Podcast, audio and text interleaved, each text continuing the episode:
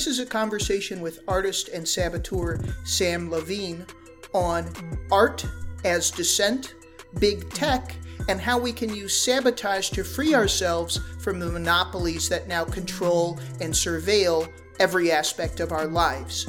I first came to know Sam through his creative projects of self sabotage like Zoom Escaper and Slow Hot Computer.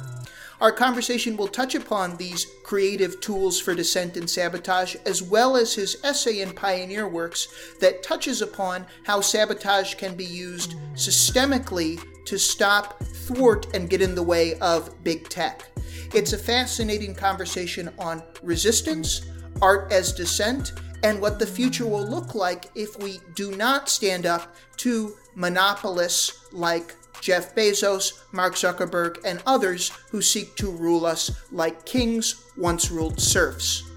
For more conversations like this, you can go to our back catalog on the Arts of Travel podcast. That's on Apple, Spotify, and other platforms. I'd highly recommend our series of conversations with big tech critic Edward Ongweso Jr.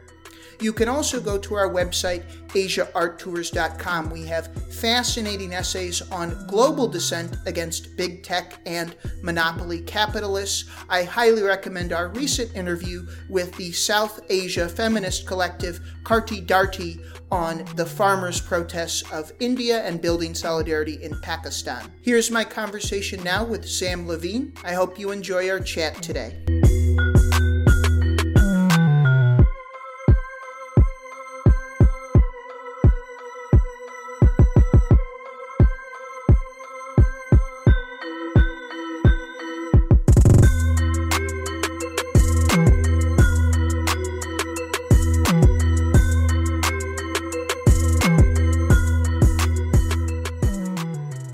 My name is Sam Lavigne. I'm an artist and a teacher, uh, and I, I work with um, uh, internet and new technology.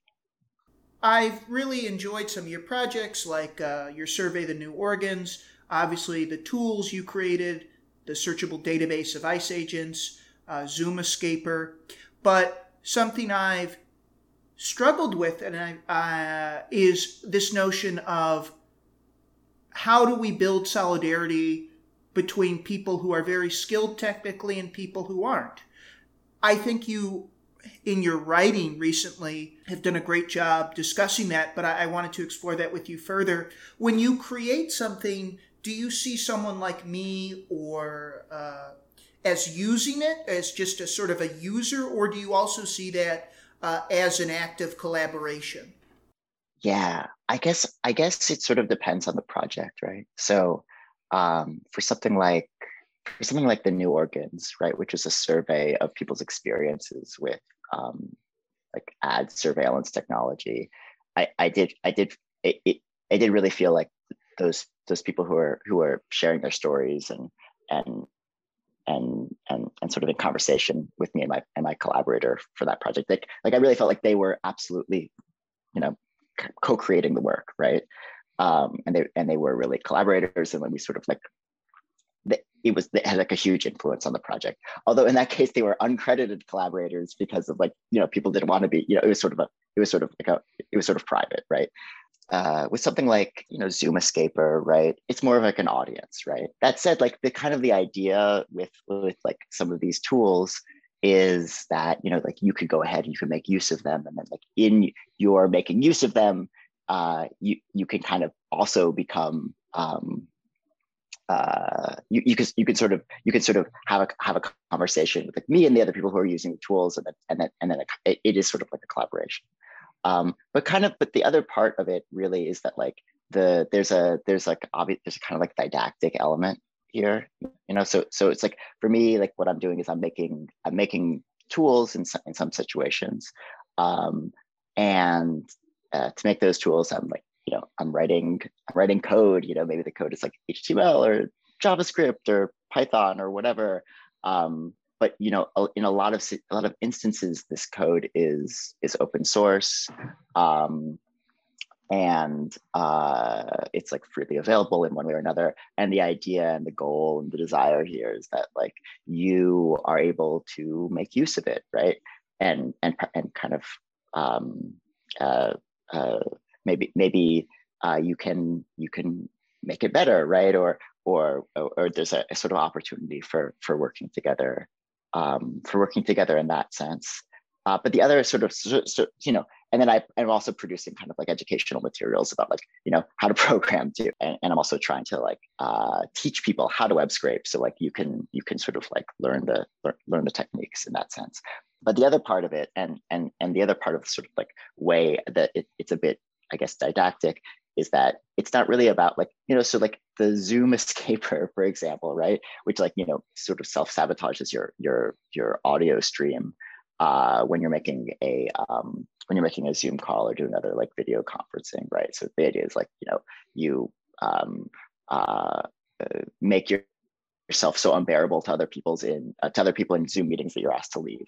You know that's the kind of that's the that's the joke of it. And um, you know whether or not people actually use it, I don't know. Like I hope people use it it, it's my desire that other people are, are like using this and like you know students are using it in, in their in in their in their like online classes and people are using it in their meetings or whatever right? But i think that there's a kind of like also there's a, uh, a for me like it's not really like the, the project isn't like a success or a failure if people use it or if they don't use it. It's more like here's um uh here's like a way you know that you should be thinking here's like a way that you should be thinking about technology right? That's kind of like the goal of the project to like like like in, inspire a certain form of of uh, uh, engagement with technology or disengagement with technology. Um, and uh, you know and it and the dream is that someone else will will will will take that up and then and then you know make other work that is in dialogue with it and perhaps is is better than the work that I'm making even, right? Um, so it's not it's not supposed to be a one way street. In your essay, you uh, that you recently put out for Pioneer Works on uh, sabotage and the self as a sor- as a source of value for uh, social media companies in particular, but probably quite a bit of how we use the internet.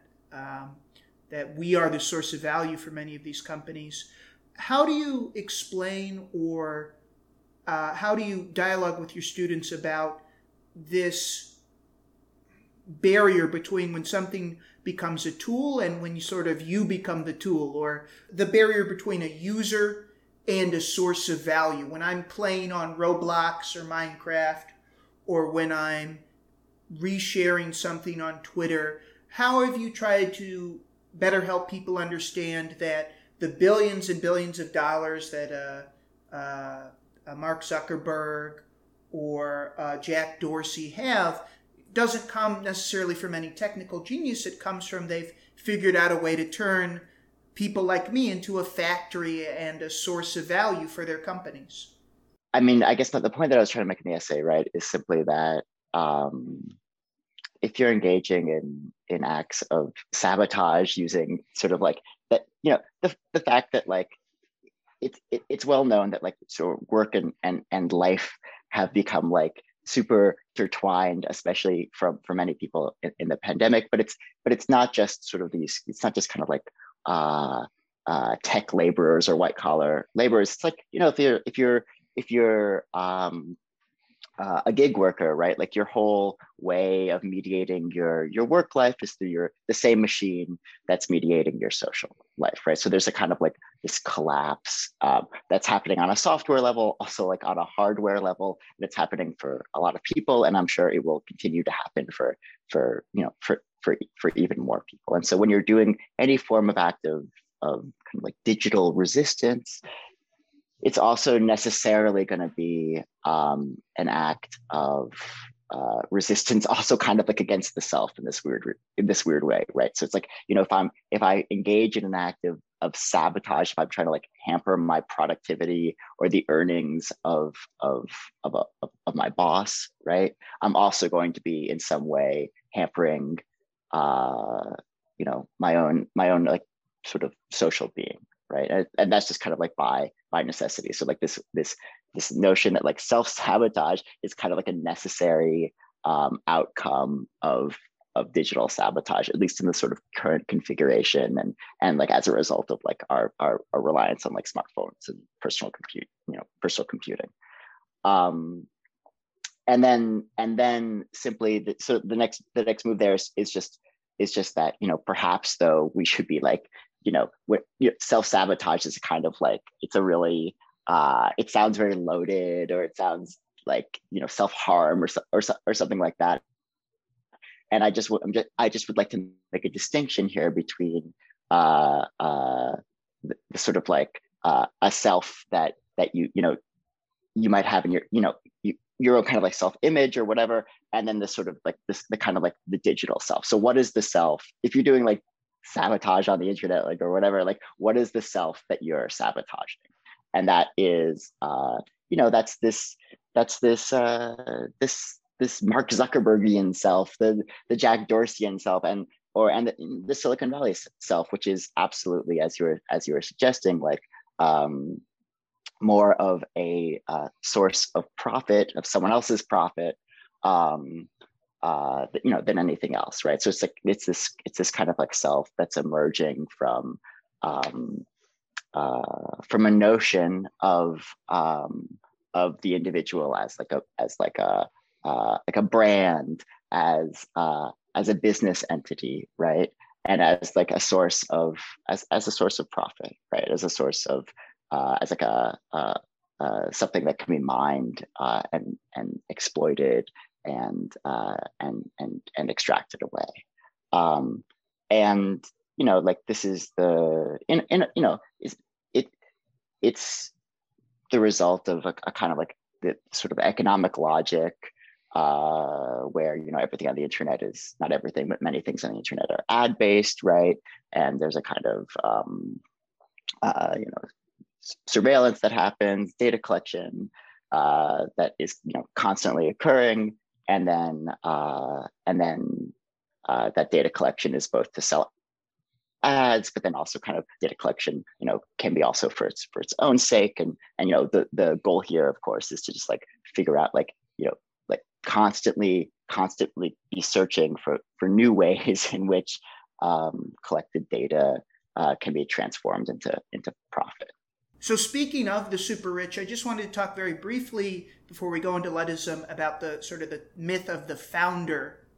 Um, if I'm working at a Facebook or a Tesla or a Microsoft and I'm being fed this genius narrative all the time about my founder or the board, how does that, in some ways, um, if I'm not careful, trick me into um, forgetting about my own complicity in the reproduction of these entities?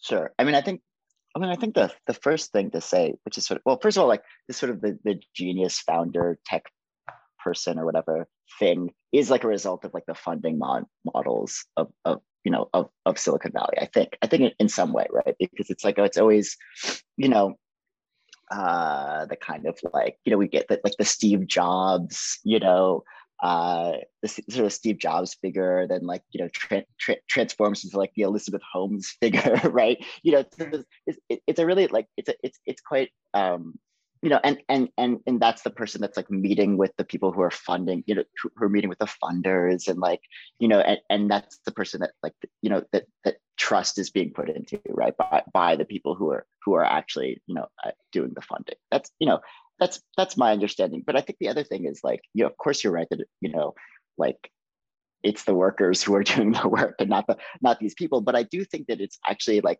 one thing that you know we one thing that's quite uh, important to realize I, I i and i i'm i'm i believe it's the case that like these these founders even though they're not you know the, the companies are not like uh, successful or or or failures based on their own personal genius, they do have like an inc- uh, uh, an incredible amount of power, right? Um, with you know w- within their companies, right? So, you know, it it I have no doubt still that like Mark Zuckerberg, for example, has a tremendous amount of power to shape uh, like Facebook's direction, right? Or Jack Dorsey or something, you know, like if like if Jack Dorsey wanted to eliminate you know white nationalism on on twitter like jack dorsey could eliminate white nationalism on twitter. It's like it's still like a choice that that, that like he as an individual is making right? And and and so part of the reason i think that like they're propped up so much in the media is that they do in fact have like like uh they do in fact have a lot of power but it's not really um uh but when you know the media covers these companies they're not really covering them from um, from like a labor standpoint right? They're not really covering them from uh, the standpoint of like um, you know how is this stuff actually getting made right? Um, and so and so of course they're gonna like they're gonna kind of like overlook um, they're gonna kind of like overlook the that that kind of collective labor that's going into into making these and they're going to you know in many cases like overlook uh, the weird corporate cultures behind things right? And then focus overly focus on like uh, a few individuals.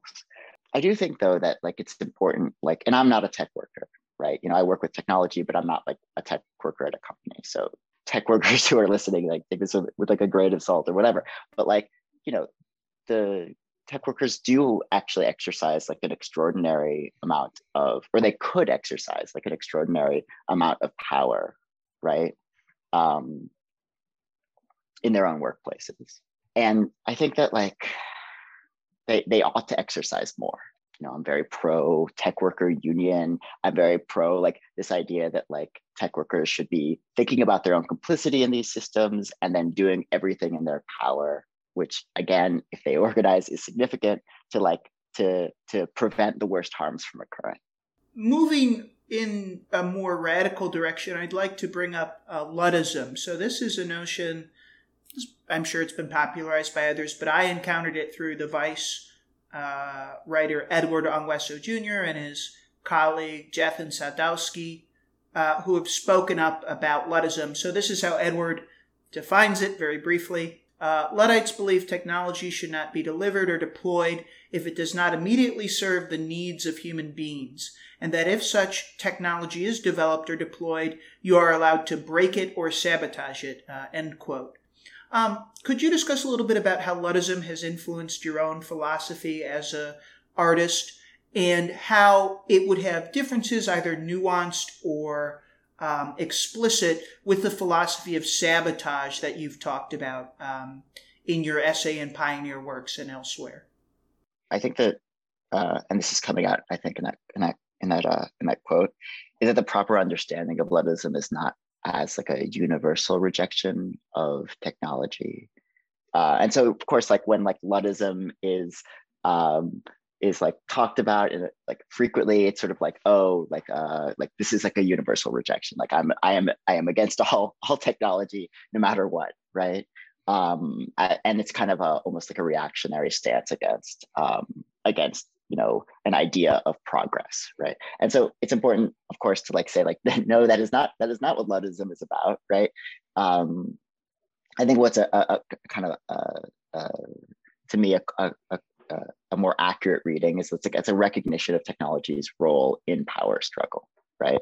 So that the in, introduction of um, new technology, either and this could be either as like you know a brand new invention, like an, an actual like new technology, or you know so new in that sense, or new in the sense of uh, like new and a new a new use of an existing uh, uh, of an existing technology, like a new application of it, right? Um,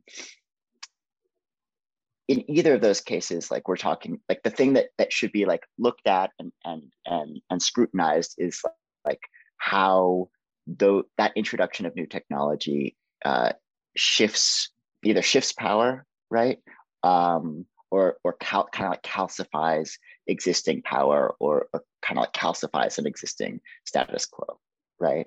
And so and so if you if you're kind of looking looking at technology that way right um, uh, then it's you can you can identify when when technology is shifting power in an objectionable way, right? And then you can say, well, we need to we need to resist that, right? And so like you know the the the kind of like the Luddism thing, the, including I, I believe like even like the, the origins, you know, with like King Lud and, and everyone it's a you know they're not they're not going around just like destroying technology for destruction's sake um, they're they're resisting uh, they're resisting like the uh, um, or attempting to resist power being taken away right? And so and i think that that like this is a very like important this is a very important um, distinction right? And it, and and and and and part of it is it's a pushback against the idea that technology necessarily makes things more efficient right? So so you know again like it's it's sort of like a like a frequently like kind of like a, a propaganda kind of like a, propag- a propaganda move to say like oh uh, this new technology we're gonna we're gonna bring to you is actually gonna is gonna is gonna help increase efficiency. And actually it's it's frequently the case that uh, new technology does not make things more efficient. It might make things less efficient right? Um, uh, but the introduction of new technology is almost always about consolidating power in some ways, right? And so that's the frame that I think is really important.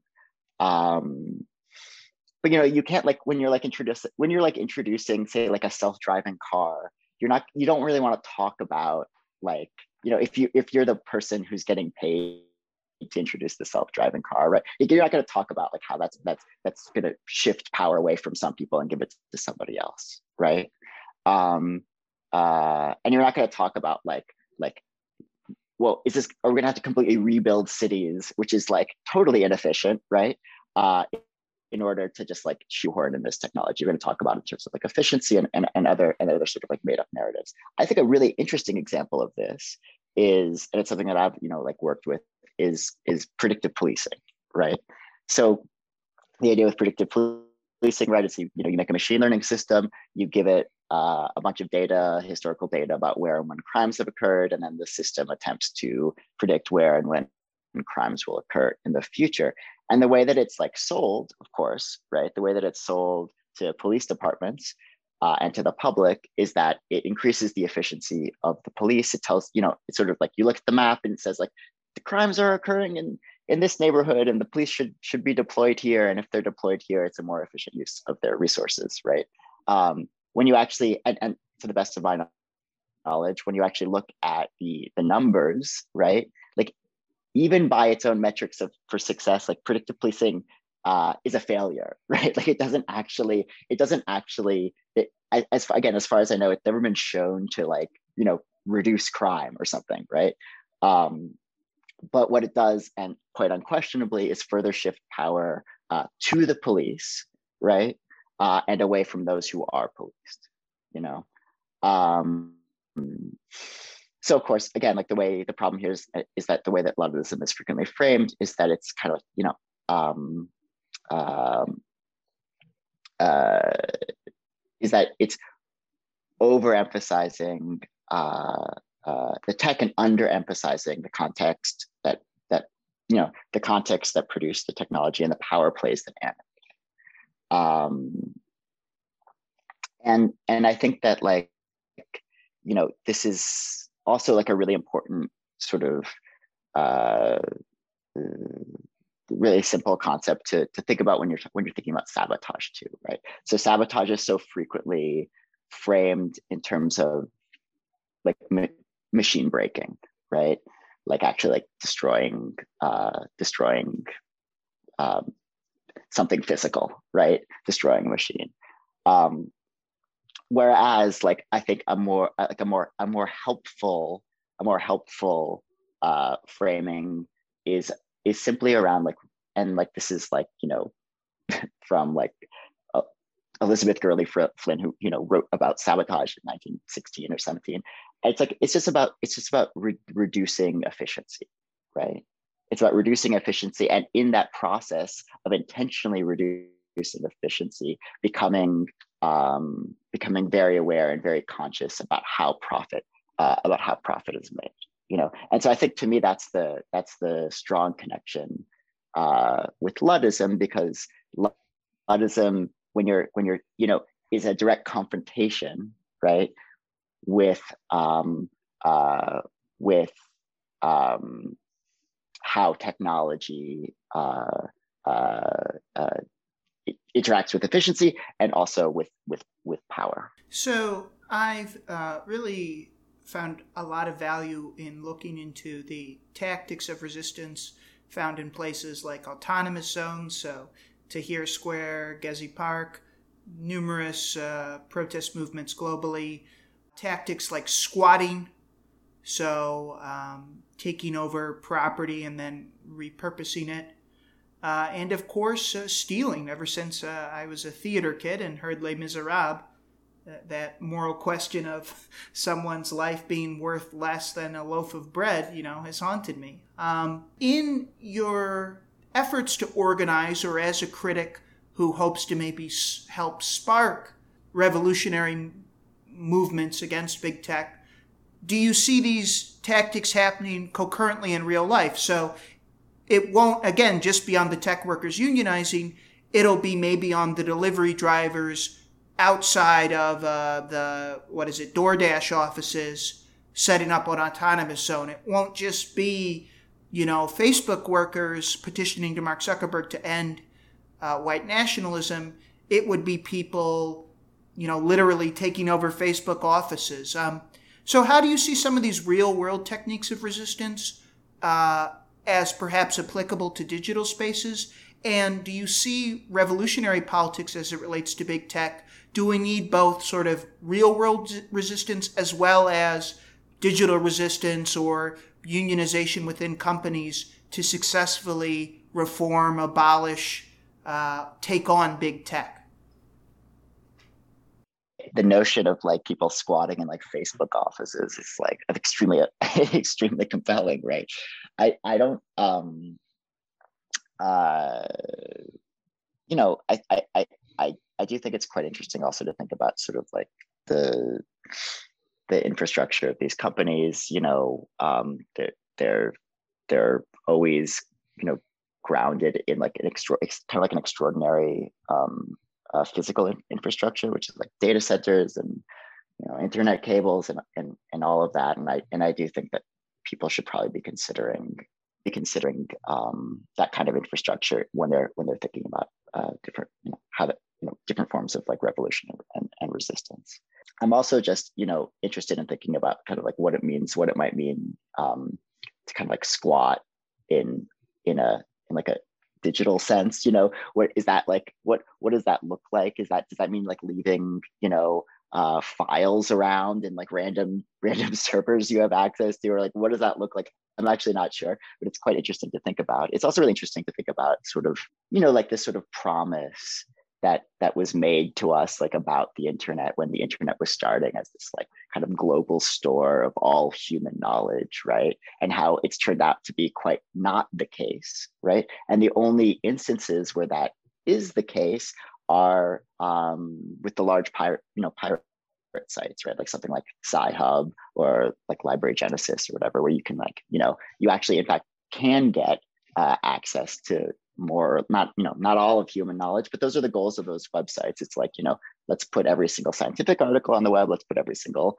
you know uh, let's put every single novel on the internet right for free and, and for anyone to access. And those are those are projects that to me like i hold no i hold i hold very dearly right one other thing i do i do kind of think interest is sort of interesting is how like in a weird way like squatting is sort of like a technique that, that like Silicon Valley itself uses, right? And maybe squatting is not exactly the right word, but something kind of like analogous to squatting, right? Like, you know, like the, the, the kind of like the Uber move, right? Where they like, uh, uh, they get a tremendous amount of money to undercut taxi cabs, right? And, the, and then completely destroy that industry. And then once the industry is destroyed, they can complete, they can like, you know, renormalize it, take it over and, and like, you know, jack the prices up and completely control the, completely control uh, the marketplace. And in a way that I'm kind of like, oh, that's there's some kind of like analogy to squatting there, right?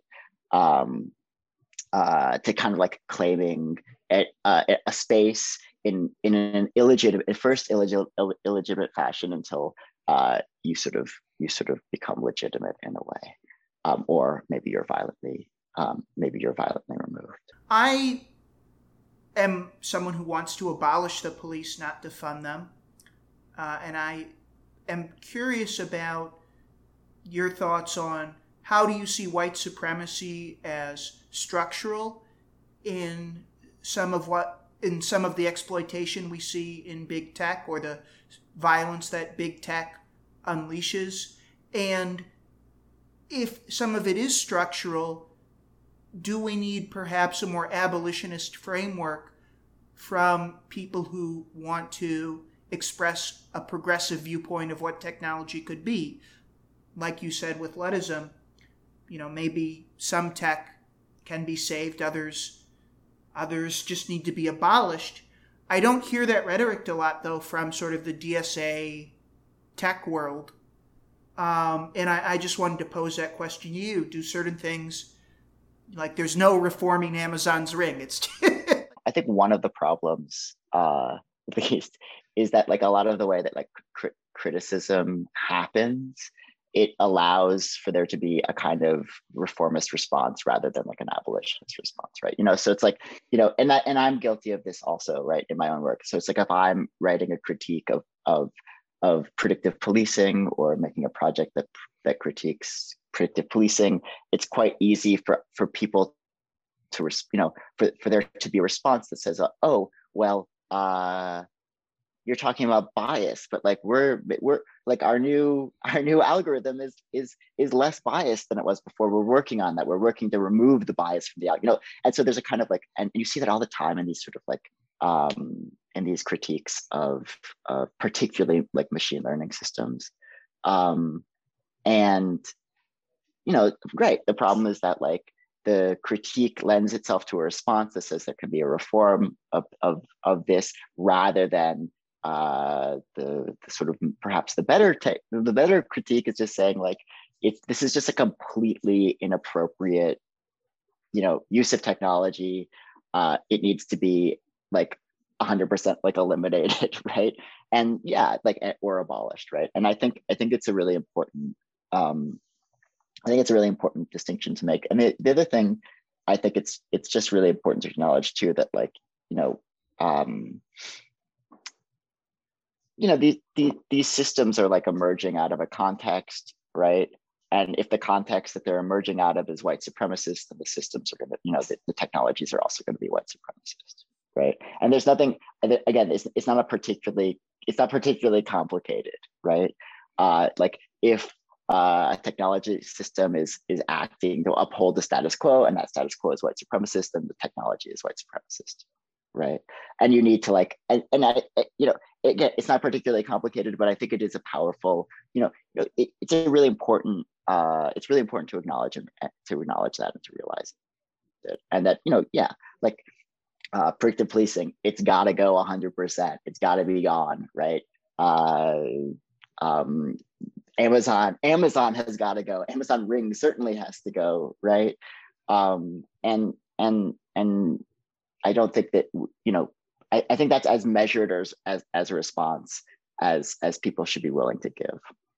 To return to your own work, um, white collar crime risk zones uh, was a project you made where you flipped predictive policing on its head um, and created a tool that predicted where white collar crime, uh, financial crimes, and, and, so on would, would take place. Something that I noticed in the media coverage of this was a lot of what I would call liberal publications. So capitalism can work. We just need to tweak it. That's my that's my definition of liberalism these days. Um, used this tool rather than as a criticism of capitalism as a whole. Used it as uh, a, as uh, a way to advocate for reform oh, this is a great critical tool for pointing out we just need to reform capitalism and do away with these white collar crimes and then it will be fine. What were your own thoughts on the reception, which was quite large from my understanding of the media coverage, uh, relatively speaking? What was your thoughts on what were your thoughts on the reception to white collar crime risk zone? And did you see any of what I'm talking about, or am I misinterpreting the media coverage? Were people trying to say a critique uh, that was reformist when you were trying to make a larger point about the structural violence of capitalism as a whole. I think that you're raising a really interesting, you know, point here, which is like something I've yeah considered. It's with, with that project, and actually like with with like any you know, so if you're writing, if you're if you're trying to critique like predictive policing, right, or policing in general, right, the maybe the typical way of doing this is writing an essay about it or talking about it right? Writing a book, something like that, right? Some kind of like rhetorical, disc- discursive, um, you know, uh, format, right?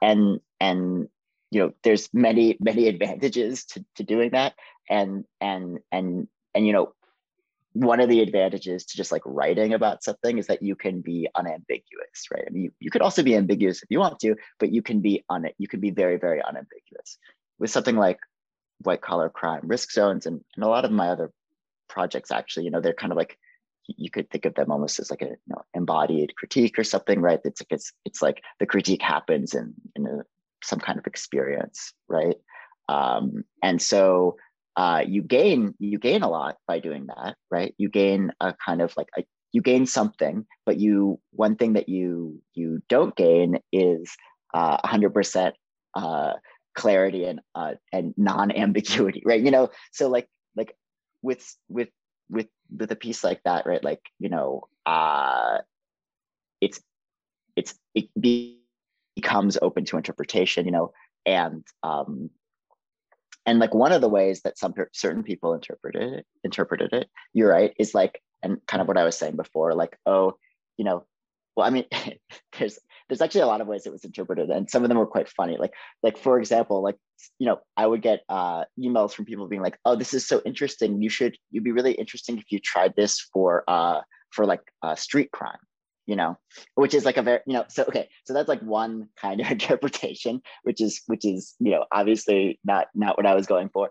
And then you know the the other kind is sort of what we were talking about before like oh well the system is biased um you know or or pr- predictive policing is biased so like we'll we'll we'll fix the bias in it right?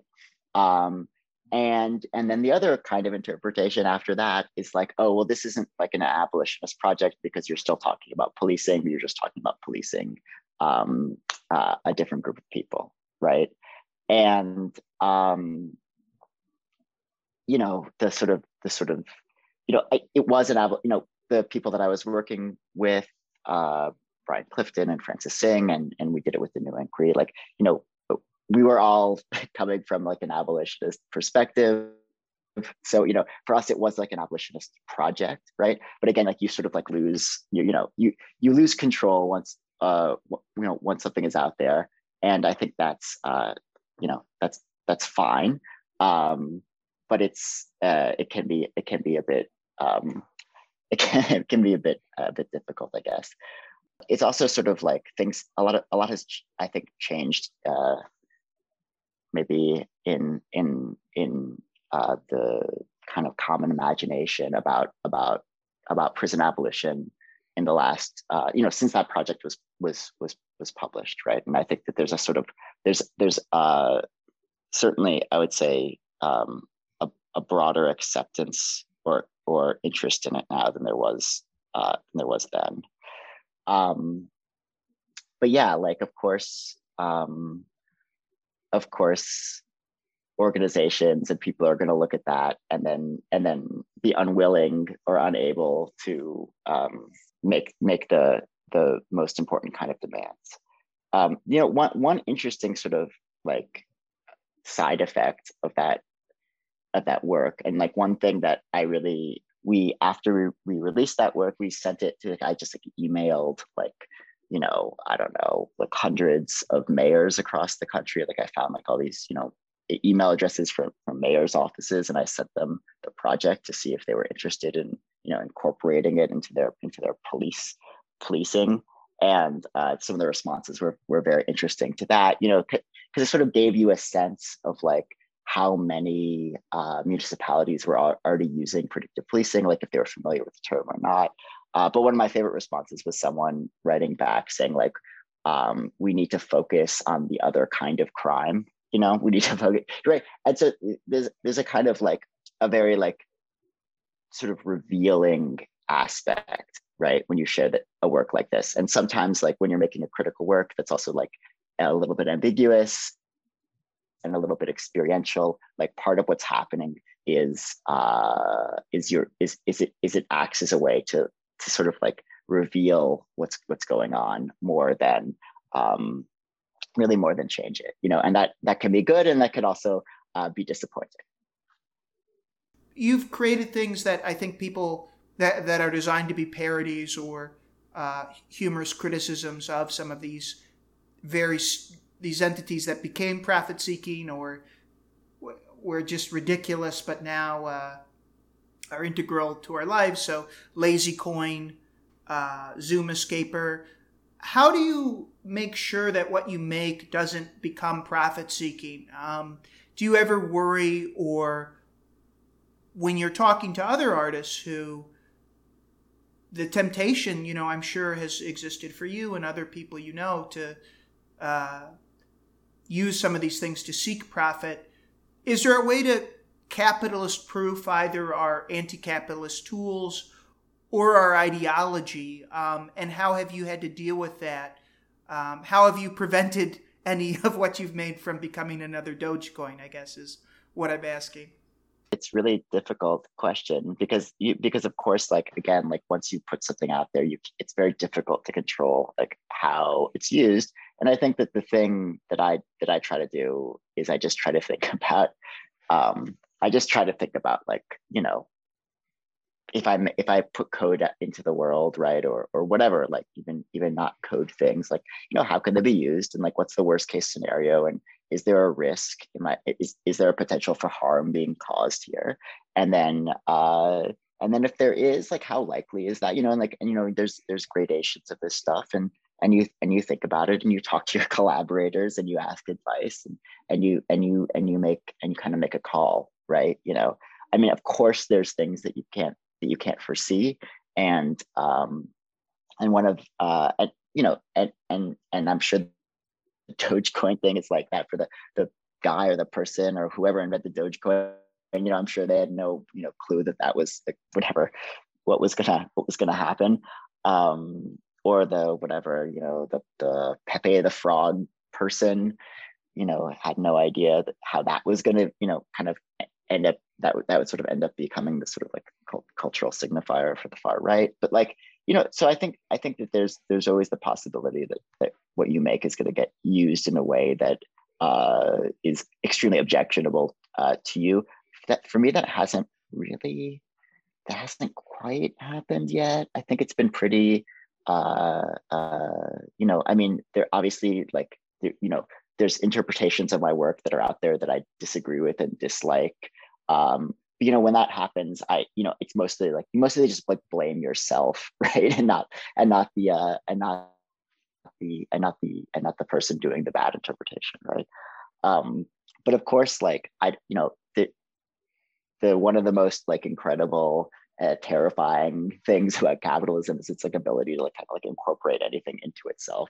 And it's very difficult to imagine it's very very difficult to imagine like uh like like a way to sort of like uh, make a capitalist proof tool or like a capitalist uh, uh, proof um, uh, like you know critique right?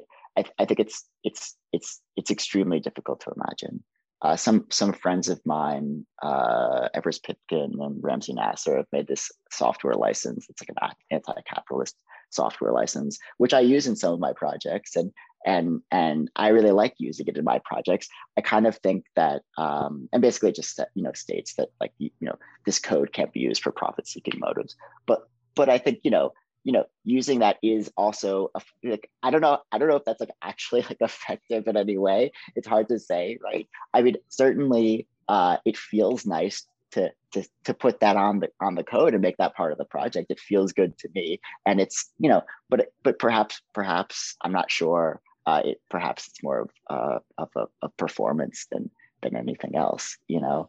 Um and uh, if there's one thing that you can be, yeah, if there's one thing you can be sure of is that uh, uh, capital will always find a way, right? It'll always, it'll always, it'll always manage in some ways to do uh, to, to incorporate uh, uh, the critique into itself, right? Um, so I think you know I, I would love to see examples of of something that was capitalist proof, uh, and uh, you know I, I, haven't really haven't really uh, run across them too much. So the last question, Sam, and thank you so much for your time today. Um, I've really enjoyed this conversation, and uh, I hope it is more food for thought for people who work in these industries or uh, people who are opposed to these industries. Um, I one of the big regrets I have is is probably getting into leftism when I was younger, in that people say we a lot, and you you very quickly discover, unfortunately, that great George Carlin joke, "It's a big club and you're not in it," uh, applies to the left quite a bit. Um, I think the left in general does a very poor job preparing people for the risks that come with direct action, as well as the isolation uh, that comes from having a leftism that's devolved, not evolved, devolved into very much the celebrity hierarchical model uh, that I think, uh, at least, I really don't like about work and I really don't like about organizing. So I wanted to talk with you for the last question, just very briefly. We've talked about sabotage, Luddism, critique. What are some of the risks, either to one's health or to one's wallet, um, that comes from taking on these systems uh, of tech, uh, of, of being critical or of being a saboteur? What risks does one face? Um, are there ways we can better uh, disseminate those risks? So having people who can bear the most punishment be the ones who are the most militant? And why, why do we need to take these risks in the first place? What does a world look like in 10, 20, 30 years where big tech has been unopposed by antagonists? Um, so that, that'll be the last question and take that however you'd like. Yeah, no, I mean, I think, I think the way to mitigate risk is to work with other people, you know, and and and and that that's kind of it, you know. So I've I've I've also like, you know, I I think I think part of it's it's it's it's complicated and difficult for me to talk about, but it's like I think part of the issue here is that is that depending on the kind of thing that you're doing right? There's going to be first of all, there'll be different different amounts of risk, right? Um, but there might be different sort of like ways of understanding success or failure, right? And there might also be um, uh, ways of understanding success or failure that aren't your own, right? So I think that like one of the one of the issues here is like is like uh, of course always is like spectacle, right?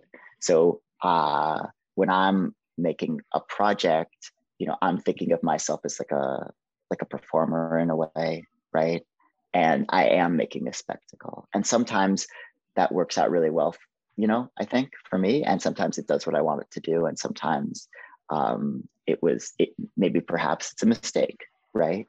Um, uh, but i'm like you know i'm very much like looking at my work like as performance as as the production of spectacle in some in, in some way. And and of course that allows me to do certain things and it, it also has like fairly severe limitations right? Um, one thing that that i have been thinking a lot about um, yeah or are the the two um, the two women who were sabotaging uh, sabotaging the pipeline right? And their decision to publicly come out about that which was part partially i think a, res- a response to the fact that like their efforts were not being um like no one was seeing them. No one was no one no one was like they basically like were doing all this sabotage work and no one was covering them right? So they they uh no one was no one was sort of like t- talking about what they were doing. And so they they you know they did not get they got caught on purpose right? In order to produce like some kind of spectacle um, and and to um, uh, and to and to make their work visible to like a larger group of people, right? And and they and in doing so like they you know they're going to go to jail for a long time right? To answer your your your next the last part of your question like what are the consequences of of not of, of of inaction i guess is kind of what you were saying right? Um like what does it look like in the future if if there's sort of like you know no one does anything and it's like just like big tech like hegemony forever or something right and uh you know i mean i think we all know what that, i mean i think we know what that looks like right? You know like i mean we know it it's okay. So we we more or less know know what it looks like. It's like the dumb it's like it's sort of like just imagine like the stupidest sort of like you know or like the you know sort of like uh most surveillancey state like uh kind of like nightmare scenario but like ex- exercised in ways. I think the thing that that is like it's like you kind of know what it looks like but the thing that is always surprising is the way in which it's like the dumbest possible thing right? The stupidest thing. You know so like i think it's like you know that you know you sort of like know the dystopia is coming but the exact sort of like the contours of of, of it like they get you know that's the thing that's maybe a bit maybe a bit unknown or a bit surprising right? But i do think it's interesting. Um i do think it's really interesting that you know some of the two the two of the richest people in the world right are at this moment both like attempting uh to you know to leave the planet right? Um and you know i think that's i think i think that sort of that that says a lot right? Um and it also says a lot about um it says a lot about uh, uh about their imagination also. So like i don't know if you if you've seen the the jeff bezos announcement about blue origin he does like this i think it's like a 45 minute talk um, about uh, you know announcing uh, his space program and um, and one of the many striking things in this talk is it reveals the sort of extreme limits of his own imagination, right?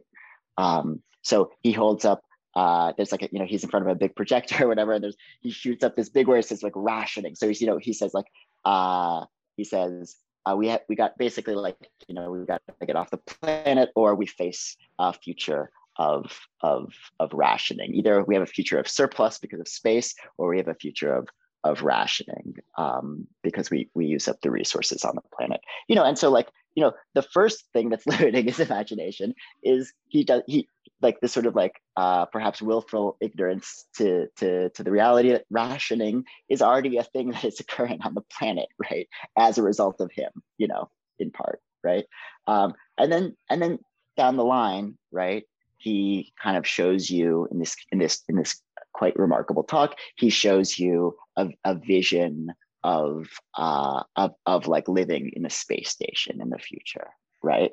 And you know what's in this vision of living in this space station in the future? It looks like this sort of like pastoral American, you know, American fantasy or whatever. There's, I think there's literally like a red barn, you know, in space, right?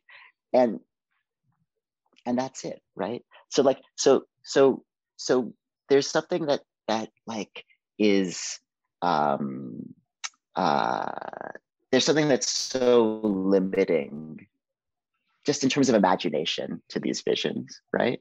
Um, and there's also something you know that uh, there's something obviously dystopian about it. Um, but it's also it's also um, it's also so um, just just in terms of like like the desires that these people have and their visions, they're just like nothing. It's just like thin air, right? But it's like a dystopian thin air. And I think that's that's, you know, that's the future that that that we're all facing.